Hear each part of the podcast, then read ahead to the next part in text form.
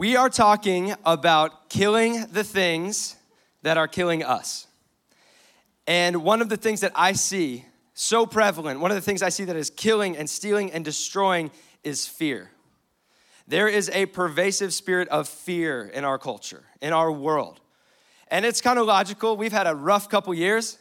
There's been a lot of stuff going on. We now, in the information internet age, we know about every atrocity in the world and every detail of it. We walk around with this weight on our shoulders of all of the chaotic and scary things about this world. There's this debilitating, destructive, paralyzing fear that calls the shots in too many lives. I've been hearing psychologists describe Gen Z as the most afraid and anxious generation that we've seen since World War II at minimum. So I want to go to bat with fear. I want to fight fear. I want to stop fear from robbing you of being alive and free. And I want to do it in a way that's helpful because I think often as the church, when fear comes up, we don't know how to wrestle with fear. So we just say kind of cheap answers like, well, you're a child of God, so just don't be afraid. Don't you feel better now? See, you're not afraid anymore. I remember hearing a sermon where the person preaching was talking about, man, I realized I'm a child of God, so I'm just not gonna be afraid of anything anymore. And I've always had a fear of heights. So I went on this hike and I was gonna stand on the edge of a cliff and I just wasn't gonna be afraid. And I was sitting there thinking, like, man, I'm all for conquering fears. Let's face our fears. Let's do it afraid. Like, courage, let's go. But also, if you're standing on the edge of a cliff, you should feel afraid. There's some healthy fear. Not all fear is bad. We have to wrestle with the concept of fear. And I think there's a myth of fearlessness in Christianity. It's not the reality for how we all live. And I'll say something controversial. You've probably heard if you've been around church, you are not meant to live in fear. And that's actually not true. That's biblically not true. I believe that the greatest weapon that you have to fight against the human fears of your life is actually fear itself. It's not that the only thing we have to fear is fear itself, it's that the greatest weapon we have against fear is fear itself. So the title of this message is Fight Fear with Fear. Like fight fire with fire. And here's what I mean by that fight human fear with holy fear. When you read the Bible, it can feel kind of paradoxical. Like you'll read passages where it's like, fear not, don't be afraid. Okay, great. But then you'll also hear about living in fear, the fear of the Lord. And it can be hard to kind of balance those two things. There's verses like this Exodus 20 20. Moses is up on the mountain. He receives the law from God. He comes down to a people who are afraid of everything, living in fear. And he starts with, Do not be afraid. Next sentence God has come to test you so that the fear of God will be with you to keep you from sinning. They're probably standing there like, well, I thought you just said not to be afraid, to not fear. But then you told us to have the fear of God. What are we talking about here? We need to draw a distinction when it comes to fear. We hear fear in our American cultural context, and we think of like scary movie fear. It's that time of year where all these previews are coming out, and you're like, who in the world makes these movies? Who goes to see these movies? Don't raise your hand. Like the darkest, creepiest, scariest stuff. So we hear fear in our culture, we think of cowering in the corner, run for the hills, somebody's got a chainsaw, right? That is human fear. And the Bible is really clear about human fear and the things we fear of the world.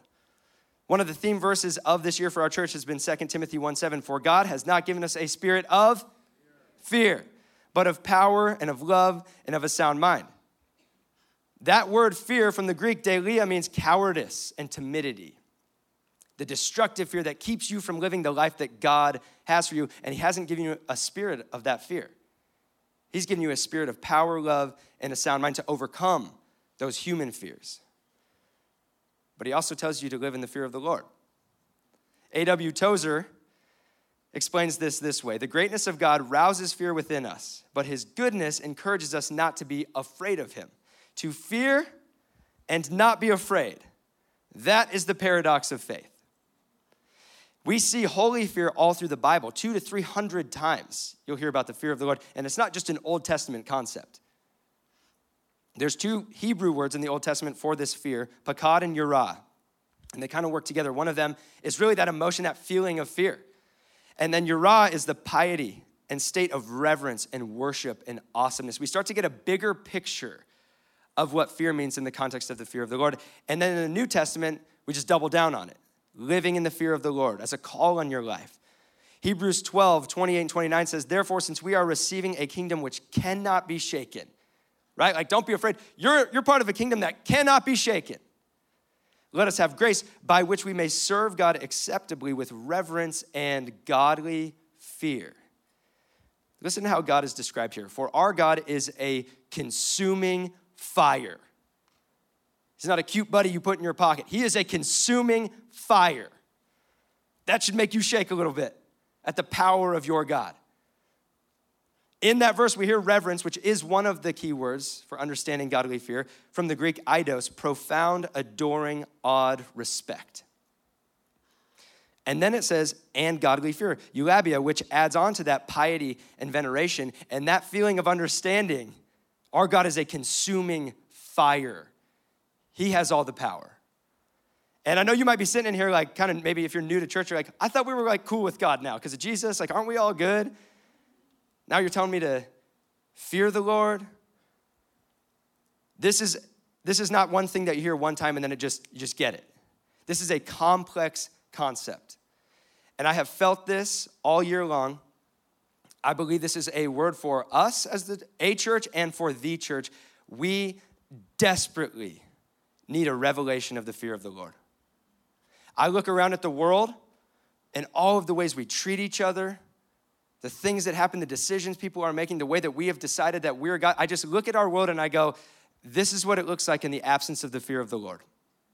The Israelites went on this journey all through the Old Testament, right? They would start to wander away from God and they want to be God and they want to make all the decisions and they forget.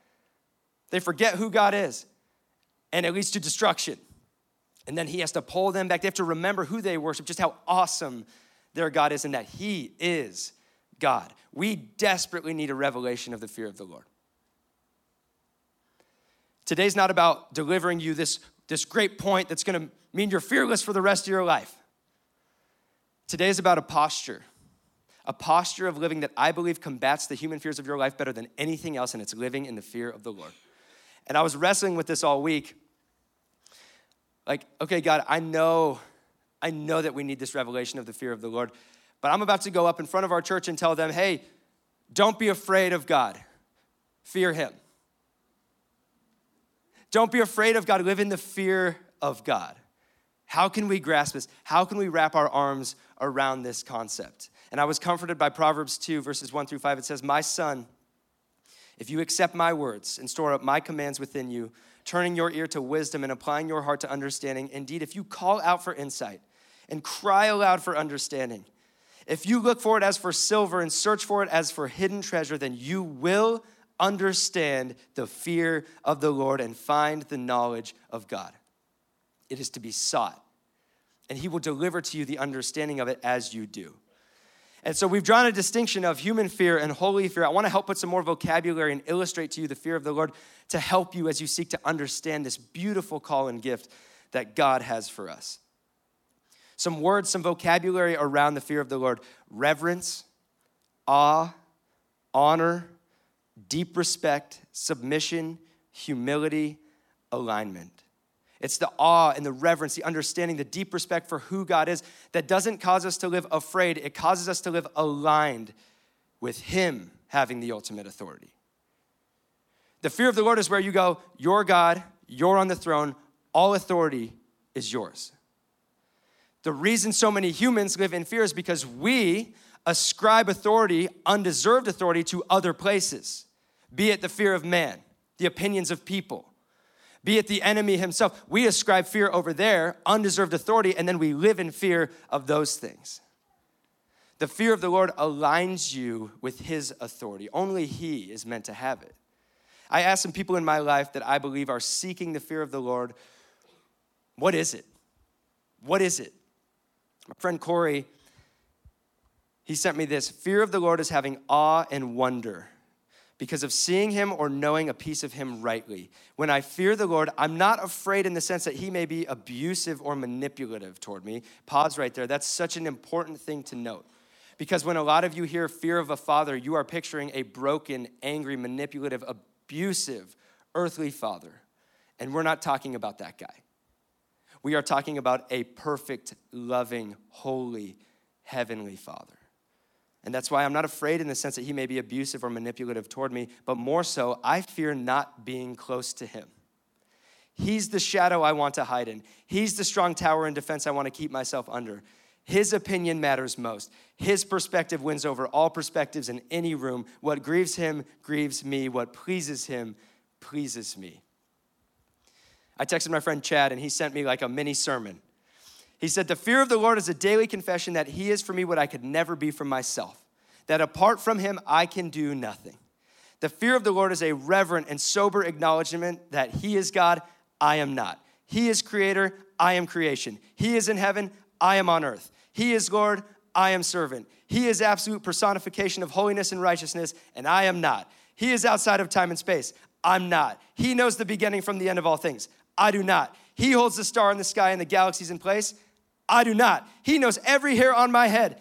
I do not. He has every one of my days written down in his book. I do not. He is before all things. I'm not. In him all things are held together. I hold nothing together. He never sleeps or slumbers. I do. He never lies. I do. He never breaks a promise. I do. He never wavers. I do. He never wastes a thing. I do. He never asks of me something that he hasn't already done first. He sent his son to do for me what I could never do for myself. I don't fear God because I'm afraid of him. I fear God because I can't imagine a life without him. I'll, I'll send Chad your applause. I'll text it to him. I was talking to my buddy Matt. Matt lives in Hawaii. So, congratulations. Good for you, Matt. We're all so happy for you. Somebody's got to do it. Matt lives in Hawaii, and the ocean, we were talking about the fear of the Lord, and the ocean is often a comparison for God. Now, there's no perfect comparison for God, obviously, and the ocean doesn't have mercy in the character of God. But a lot of times it's described like God because it's this beautiful, amazing, terrifying place. And there's some people whose greatest fear is the ocean that are like, I don't go in there. I'm not an ocean person. That's how I felt about God when I first realized that He was real and He was looking for me. I was like, I'm not dipping my toes in there. Too scared. But Matt said in Hawaii, you don't find people who say, I don't go in the ocean. It's like central to their lives. He said, what you see is people who love the ocean and completely understand the authority of the ocean. That when people get on their surfboards and they go out in the water, they align themselves with the ocean. They don't ex- expect the ocean to align itself with them. And they can sit on surfboards at sunset and look at the beauty and the majesty of this place and then see waves coming in and go, oh, that's right, the ocean's in charge. I don't expect the ocean to align with me. A deep reverence and awe. God's also compared often to a lion. I love in the Chronicles of Narnia, C.S. Lewis depicts God as Aslan, the lion. And in The Lion, the Witch, and the Wardrobe, the Pevensie children make their way into Narnia and they start learning about Narnia. They're at Mr. and Mrs. Beaver's house. And if you've never read Narnia, you're like, this took a weird left turn. What are we talking about right now? Read those books.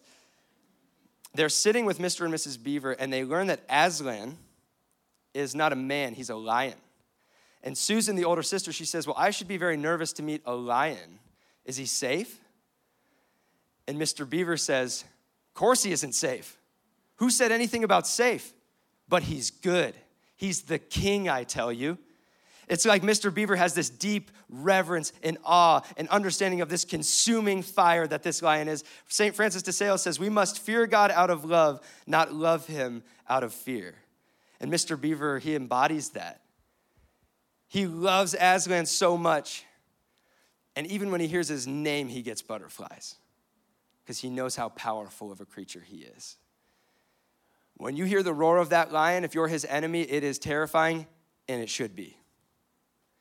But when you are a friend to the lion, when you walk with the lion and you hear that roar, it's a roar of protection and comfort, and you still get butterflies every time you hear it because you remember how powerful he is. To continue the lion metaphors, I love in The Lion King. At the very beginning, Mufasa is going to be up on Pride Rock, and what do all the animals of the kingdom do? They bow. They know who the king is. They're grateful he's the king because he's the protector of the Pride Lands. They get to live their lives, have the lives that they do because Mufasa is looking out for everybody because he's the king. So they bow. Now, when Mufasa goes and confronts the hyenas, what do they do? They cower. They cower away. When you're a child of God, when you walk with the lion, you do not cower in his presence, but you do bow because you know who He is and you're so grateful that He is on the throne. You get to live alive and free because He is on the throne. You do not cower in his presence, you bow. Brooke Ligertwood is an amazing worship leader. She said this about the fear of the Lord This is where we refuse to grow familiar with his holiness. We don't cheapen who God is and what he's done. We revere the Lord for who he is, not who we want him to be. Scripture says that because of Jesus, we approach the throne of grace with confidence, not with arrogance. A lot of us have a real cavalier spirit. I'm guilty of this. Telling God what to do, telling him how he's wrong and we're right. And I think we all just need that healthy reminder of who he is, who's on the throne, who's all powerful. And when we live in that posture of the fear of the Lord, we become so grateful for that reality. We watch what the fear of the Lord does to the human fears that can so often call all the shots in our lives. I called this sermon Fight Fear with Fear, like fight fire with fire. Fire is God given, and in its proper context, it has purpose of purifying. In its fallen nature in this world, it's very destructive. One of the greatest weapons against fire, destructive fire, is fire itself. You'll, you'll hear of a controlled burn, where people will burn an area of land that they're able to put out safely, fire in its proper context. And what happens is if a wildfire starts to spark and it reaches that land, it can't keep going. It can't grow bigger. It can't get more destructive because they've already taken care of it. The fear of the Lord is a controlled burn for all of the human fears in your life. It's why when you're in worship, you walk out and you go, everything feels a little less scary right now. Well, that's because you've been aligned with the authority of who God is and standing in the fear of the Lord seeing his majesty and his might, his goodness and his power, his love for you, that he is on the throne. And it's like a controlled burn that levels the fields of human fear. Scripture, prayer, community, people in your life speaking truth to you, pushing you to the beauty and majesty of who God is, those are controlled burns in your life. The fear of the Lord is a controlled burn to all of the human fears in your life. And then the enemy walks up, and he's been walking up in your life, and it's been so easy for him just light a match. They've already poured a bunch of gasoline on this. I'll just throw this match on, and there goes a wildfire of fear. But when you start living in the fear of the Lord, He walks up to the fields of your life and goes, Wait, what? They've already done the controlled burns. It's been taken care of. I can't grow a wildfire here. There's no work to be done because the fear of the Lord rests here. I'm gonna have to go find somebody else. Let the fear of the Lord be a controlled burn in your life. Oswald Chambers said this The remarkable thing about God is that when you fear God, you fear nothing else. Whereas if you do not fear God, you fear everything else. Charles Spurgeon similarly said, The fear of God is the death of every other fear. Like a mighty lion, it chases all other fears before it. And in Scripture, that's why we're told this isn't a mandate from a vindictive father, you better be afraid of me. No, it's a posture of living aligned with who He is that comes with so much blessing, starting with what it does to our human fears, and then so much more.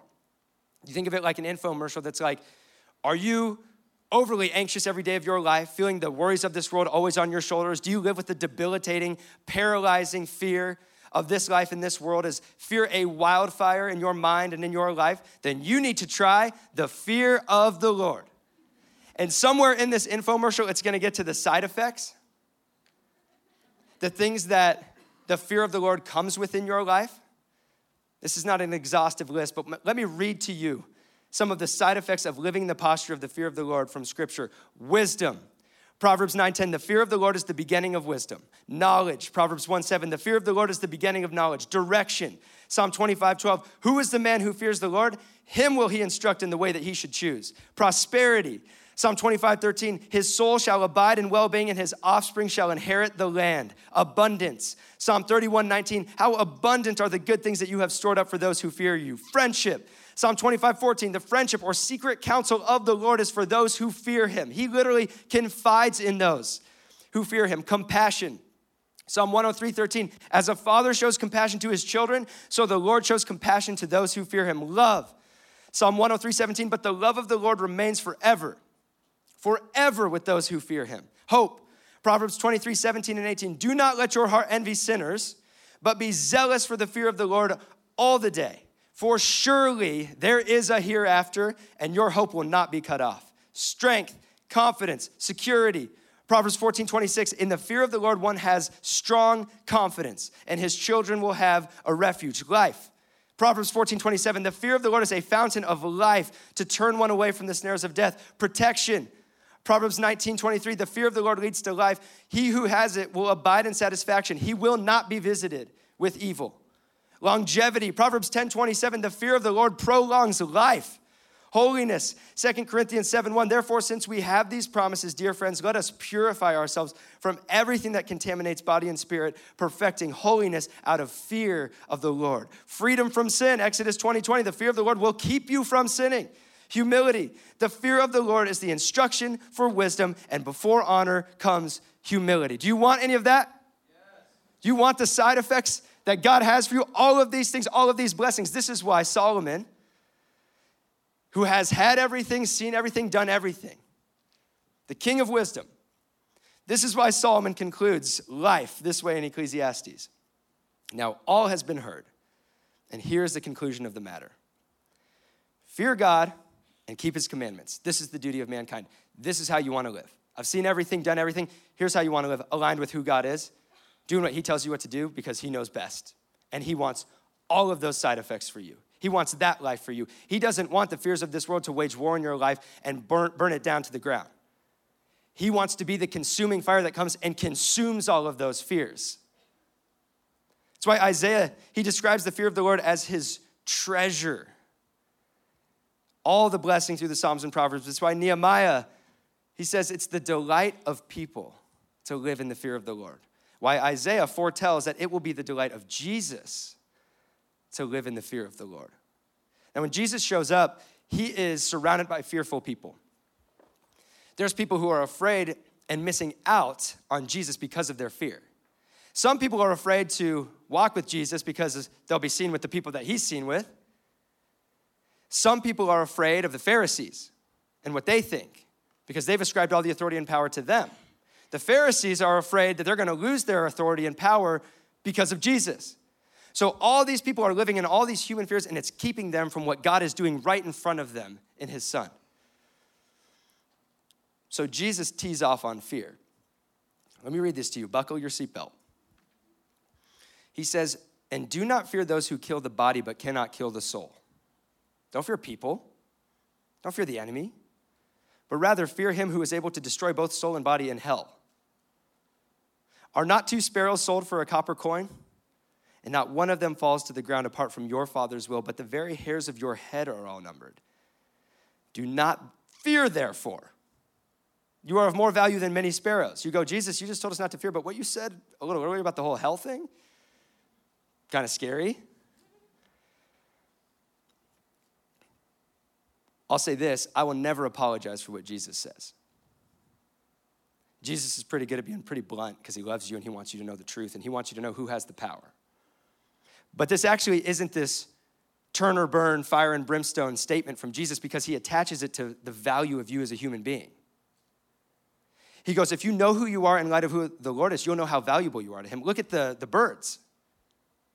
God takes care of the birds. You think he won't care for you? He knows every hair on your head. That's how much he loves you. So you don't need to be afraid of all those other things. You don't need to have all these human fears. You live in the fear of the Lord, and then you understand that He loves me and He's got me. I'm this valuable to Him. He holds all the power, and I'm thankful that He does, and I'm aligned with Him. All these people missing out on Jesus because of fear. Do not let the fears of this world keep you from Jesus. Let Him meet you in them and be a consuming fire to them. Ephraim the Syrian said this The fear of God illumines the soul, annihilates evil weakens the passions, drives darkness from the soul, and makes it pure. The fear of God is the summit of wisdom. Where it is not, you will find nothing good. Whoever does not have the fear of God is open to diabolical falls. I've experienced that in my life. When I wasn't aligned in the fear of the Lord, diabolical falls, thinking that I had the ultimate authority, not realizing who He is and what He has for me, and letting the enemy rob and kill and steal in my life. So there's a foundation of the fear of the Lord. My hope is you'll continue to dive into it, to seek deeper understanding of this beautiful gift and posture of life. And I said I want to be helpful. So I want to illustrate to you what it looks like to fight fear with fear, to go down and, and find the roots, the core fears in our lives and what they're doing to us, and then let the fear of the Lord speak to those things. And I'm going to illustrate it to you through something called a laddering. So if anyone has a ladder, I would really appreciate it, could use it. Nehemiah. Thank you so much. Give it up for Nehemiah, a guy with a ladder. A good friend to have. Thank you. My buddy Matt, who's in Hawaii, good for Matt, he's a therapist. No need to pray for Matt, he's fine. Matt and I were talking this week about fear. And he was talking about he meets with so many people, clients, and fear is at the root of so many lives, calling all the shots. Sometimes hard to see, sometimes overwhelming, sometimes hard to define. And he told me about an exercise called laddering. And this is where you start at the surface with maybe a thought, a pervasive thought in your mind, something that's bothering you, something causing anxiety in your life, something that just keeps surfacing, making you uncomfortable. And you start to ladder your way down and find out the core belief or core fear of where that's coming from. So I'll do this exercise in front of all of you for myself with something that I've been walking through, laddering through in the last year. One of the things that I have come to realize about myself is that I really struggle with intimacy and vulnerability in relationships with people and God. I forced myself to say intimacy because I don't even like that word. And one night I was on a walk. When I walk my dog, sometimes I leave my phone and I just, just want to walk and try to hear from God. I picture that He's on the walk with me. I just picture the guy from The Chosen and I are just walking together, right? And so I'm on this walk and I felt like that was what was surfacing in me. Like I really, intimacy and vulnerability, just not my thing. And I'm seeing that in my relationship with God. And it was like he was going to take me through this laddering exercise. And what you do in laddering is you ask, okay, well, why is that? Where does that come from?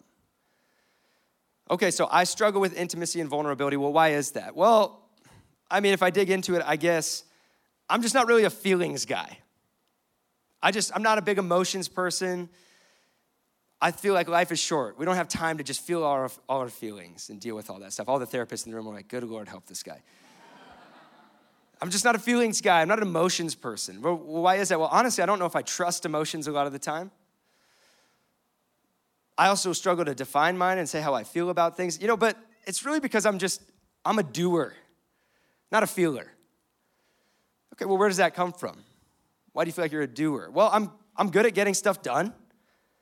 I feel like that's what I can provide for the world for relationships. I, I can get stuff done. Okay, so how is that tied to your struggle with intimacy and vulnerability? Well, I guess if I'm honest, I feel like what I bring to relationships is the things I can do. And if I dig a little deeper into that, I guess I'm a little bit afraid of what would happen if I couldn't do those things because I'm not sure anybody would still want me around. If I couldn't do something for them. I need to prove my worth, be enough, do enough things so people, let alone God, still want me around. Well, where does that come from? That sounds kind of like fear of failure. Yeah, it is. And, and I guess I'm afraid to fail. I'm afraid to not produce because people will reject me. And if people reject me, how much more would a holy, perfect God reject me? If I can't be enough, do enough? Fear of rejection, probably at the root for a lot of our lives. I wrote that night in my phone I work really hard to be a necessity person because being needed protects me from not being chosen.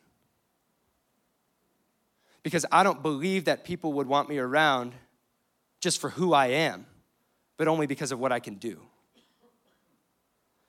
And I carry that into my relationships with people. I carry that into my relationship with God. I have this deep seated fear of failure rooted in fear of rejection. And if I'm honest, if we get all the way down to the bottom rung, what I'm saying is my fear is that I'm unlovable for just who I am. I'm unworthy of love. And that can feel so valid because I know how messed up and broken I am. I know how annoying I can be. I know my flaws. I can logically talk myself into the reality that it probably makes sense that if I'm not producing, if I can't do enough, why would anyone want me around? So I'm gonna work really hard to be a necessity person to protect myself from not being chosen because, well, at least I'm needed. when you get to this bottom rung and you realize, man, the fear of rejection, the fear of being unlovable, the fear of being unworthy of love, those are at the roots of my life, it starts to make a whole lot of sense of your life. Oh, it's no wonder that I'm always trying to prove myself. Maybe for you, oh, it's no wonder that I breed toxicity in relationships and I run from healthy ones. It's no wonder that I'll accept less, I'll settle for less, I'll be walked all over, abused, neglected, I'll take that. I will sacrifice my integrity just to feel a little bit of someone seeing me and caring about me. Because my core belief down here is that I'm unlovable, so I'll just take whatever I can get. And when you when you know this core thing, it starts to make sense of all the things up here that drive you crazy and why you live in anxiety and fear all the time where you're it could be one awkward interaction in the lobby. And by the time you get home, you've deconstructed your whole identity all the way down to, well, of course, because nobody wants me around. I shouldn't even be at that church because I'm just, I'm just awkward. Rooted in I'm unlovable. Your spouse can just give you a strange look and you start working your way down. It's like, oh, they're starting to see that I'm flawed. They're starting to see more of the cracks. They're gonna leave me. They don't want anything to do with me. Look at how broken I am. And you know what? Maybe they're right. Maybe they should leave me because I'm unlovable. One little thing, a breakup can level your life because you start working your way down. Well, I'm never gonna have what other people have. I'm gonna be alone forever. And, and probably that makes sense because nobody is choosing me, nobody wants me. I'm unlovable. And maybe people have made you feel that way. I can tell you something about the guy who's always whispering that in your ear. He's a liar. His native tongue is lies. It's the language he speaks, but they can feel so true down here. So you can get down to this bottom rung and then you have a choice. The beautiful thing about doing something like this is you get to your root fear, the core fears that are driving your life, and just by speaking them aloud and realizing this is something that I have held onto or started in my childhood, I've had this fear of rejection, this fear I'm unlovable, this fear of unworthiness, and now I'm speaking it out loud and it already starts to lose power just by naming it. Then you have the decision to go to work and let God go to work. Because when you're living in that identity, the fields of your life, the enemy is like, I mean, you already poured all the gas on and lit it. I don't really have to do anything. This has been so easy. I've just had to whisper these lies to you. Or you can take that fear, you can take those core beliefs to the Lord and let Him speak. Open that up and then bring it to Him. And here's the beautiful thing about living in the fear of the Lord it's the posture where you start to listen to Him and believe what He says. And if you find yourself like me with that kind of a a belief, I'm unlovable, I'm unworthy. Let's listen, let's take that and put that in the posture of the fear of the Lord with a controlled burn and let Him just speak and just listen to Him. Here's what He says Romans 8, 15. For you did not receive the spirit of bondage again to fear. To that fear down there, you didn't receive a spirit of bondage to that. I'm not calling you to live bonded to that anymore, but you receive the spirit of adoption by whom we cry out, Abba, Father. I am your Father. You are my child. I have chosen you. That's what I have to say about your your worth, how lovable you are. Psalm 139. For you created my inmost being. You knit me together in my mother's womb. I praise you because I am fearfully and wonderfully made. Your works are wonderful. I know that full well. How precious to me are your thoughts concerning me, God. How vast is the sum of them. Were I to count them, they would outnumber the grains of sand. When I'm awake, I'm still with you. I'm always with you because you have chosen me. You have made me fearfully and wonderfully. You know every hair on my head. That's what Jesus says in Luke 12, right? Indeed, the very hairs of your head are all numbered. This is what God thinks about you. This is how much He thinks about you. 1 John 4 17 and 18 is one of the most famous passages about this earthly, destructive human fear. It says, Love has been perfected among us in this, that we may have boldness in the day of judgment. Because as He is, so are we in this world. There is no fear in love, but perfect love casts out fear because fear involves torment, but he who fears has not been made perfect in love. When you open this up right here, and you actually call it for what it is, it's like inception, right? You've gone down all the layers of your thoughts, and the van's been falling for like two hours, and you get down here and you realize this core belief, and then you let God, you open up that safe to see what He has to say. and you pull out what God has to say, and here's what He says You are worth the cross to me. That's how much you matter. That's how lovable you are. I chose to make you, and I chose to die for you, and I chose to give you new life so you could be alive and free. That's what I think about you. That's supposed to be the core belief of your life. Let's control, burn this stuff, and start living out of that truth of what God says. When you live in the fear of the Lord, you start going, I'm not gonna listen to what those people say anymore. I'm not gonna listen to what the enemy says anymore, and I'm not gonna listen to what I say anymore. I'm gonna listen to what He says. And what He says is, You are worth the cross. That's what I think about you. You are so lovable. I have made you worthy of love. I have called you child. That's the kind of controlled burn that I want in your life. To live in the fear of the Lord and let Him speak and reveal to you the identity and blessing that He has for your life, what it really means to be alive and free. And you can, you can dig down to all kinds of fears and do controlled burns of these things, man. Some people, you're just like, man, there's so much darkness in my life. I just feel like the enemy, I'm, this, I'm the enemy's playground. I have this fear of the enemy. I have this fear of evil and you call that for what it is, then you open up scripture, you open up Psalm 23 where David says, The Lord is my shepherd. And what does he go on to say? Even though I walk through the darkest valley, I will fear no evil. I will fear no evil. Why? Because you're with me. You're with me, God. Your rod and your staff, they come for me. I know who my shepherd is, and he's a lion who fights for his flock. Jesus, so many people are afraid of the devil and the demons in his time, and he's walking around and he's like, Him? Them? That's who you're afraid of?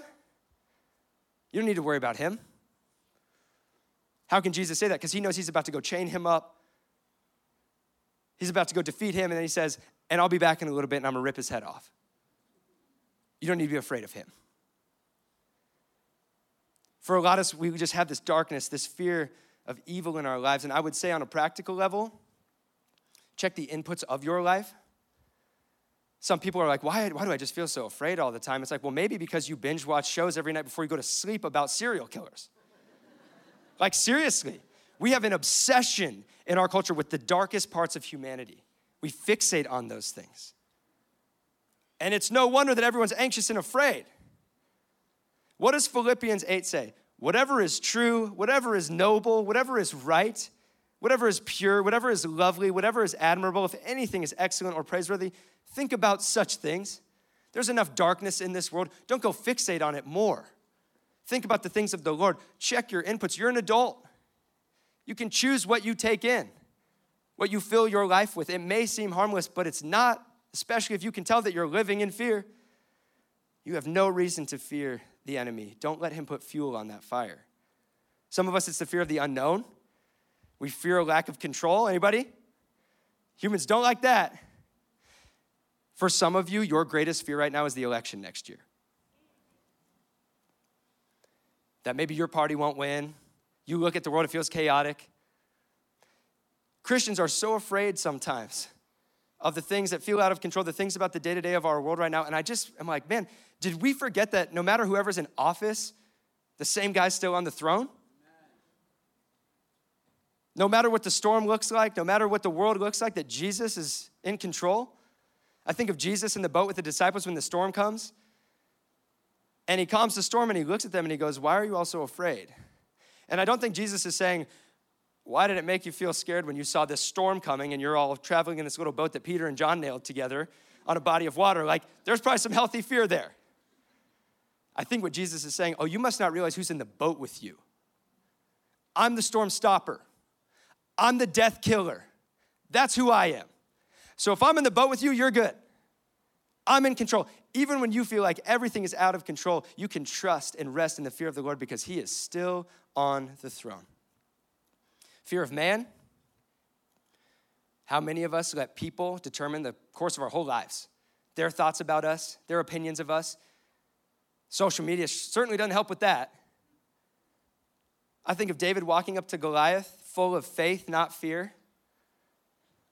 Why? Because David spent time in the fields learning the fear of the Lord, seeing the power of his heavenly father. David had already killed a bear and a lion with his bare hands. He had seen the power of God in his life. He looks at Goliath, he's like, everybody's just scared of the tallest guy in the room. This guy looks like a baby compared to my God. We need to humanize humans again. People aren't meant to live on pedestals in our lives. Take them off of those. I think of the movie A Christmas Story. You'll shoot your eye out, that movie. There's those two bully kids in that movie, and whenever they're gonna show up and mess with Ralphie and his friends, that music comes on and you kind of feel a little scared. And then you're like, I could take both of these kids. Why am I scared right now? This is also a movie. And then there's the part of the movie where Ralphie's had enough and he beats the crap out of that bully. And I remember watching that as a kid because bullies are scary. I remember seeing that scene, and I remember seeing the bully after Ralphie beats him up, and his hat's off. He's got a bloody nose. He's crying. And I was like, oh, yeah, he's just another kid. He's just a little taller than the other kids. He's just a person, probably has a hard home life, deserving of love and respect, but not of our fear. We should not fear people. Paul, the Apostle Paul, when he's talking about the fear of man, he goes, Do I look like somebody who's trying to please people? Trying to win their approval? If that's what I was living for, I certainly wouldn't be a Christian. Not in this world. I rock with Jesus. I'm worried about what he has to say. And I already know I'm approved by him. He's chosen me, not forsaken me. William Gurnall says, We fear men so much because we fear God so little. That's why before I preach, I always pray, God, may the words of my mouth and the meditations of my heart be pleasing unto you. Not them.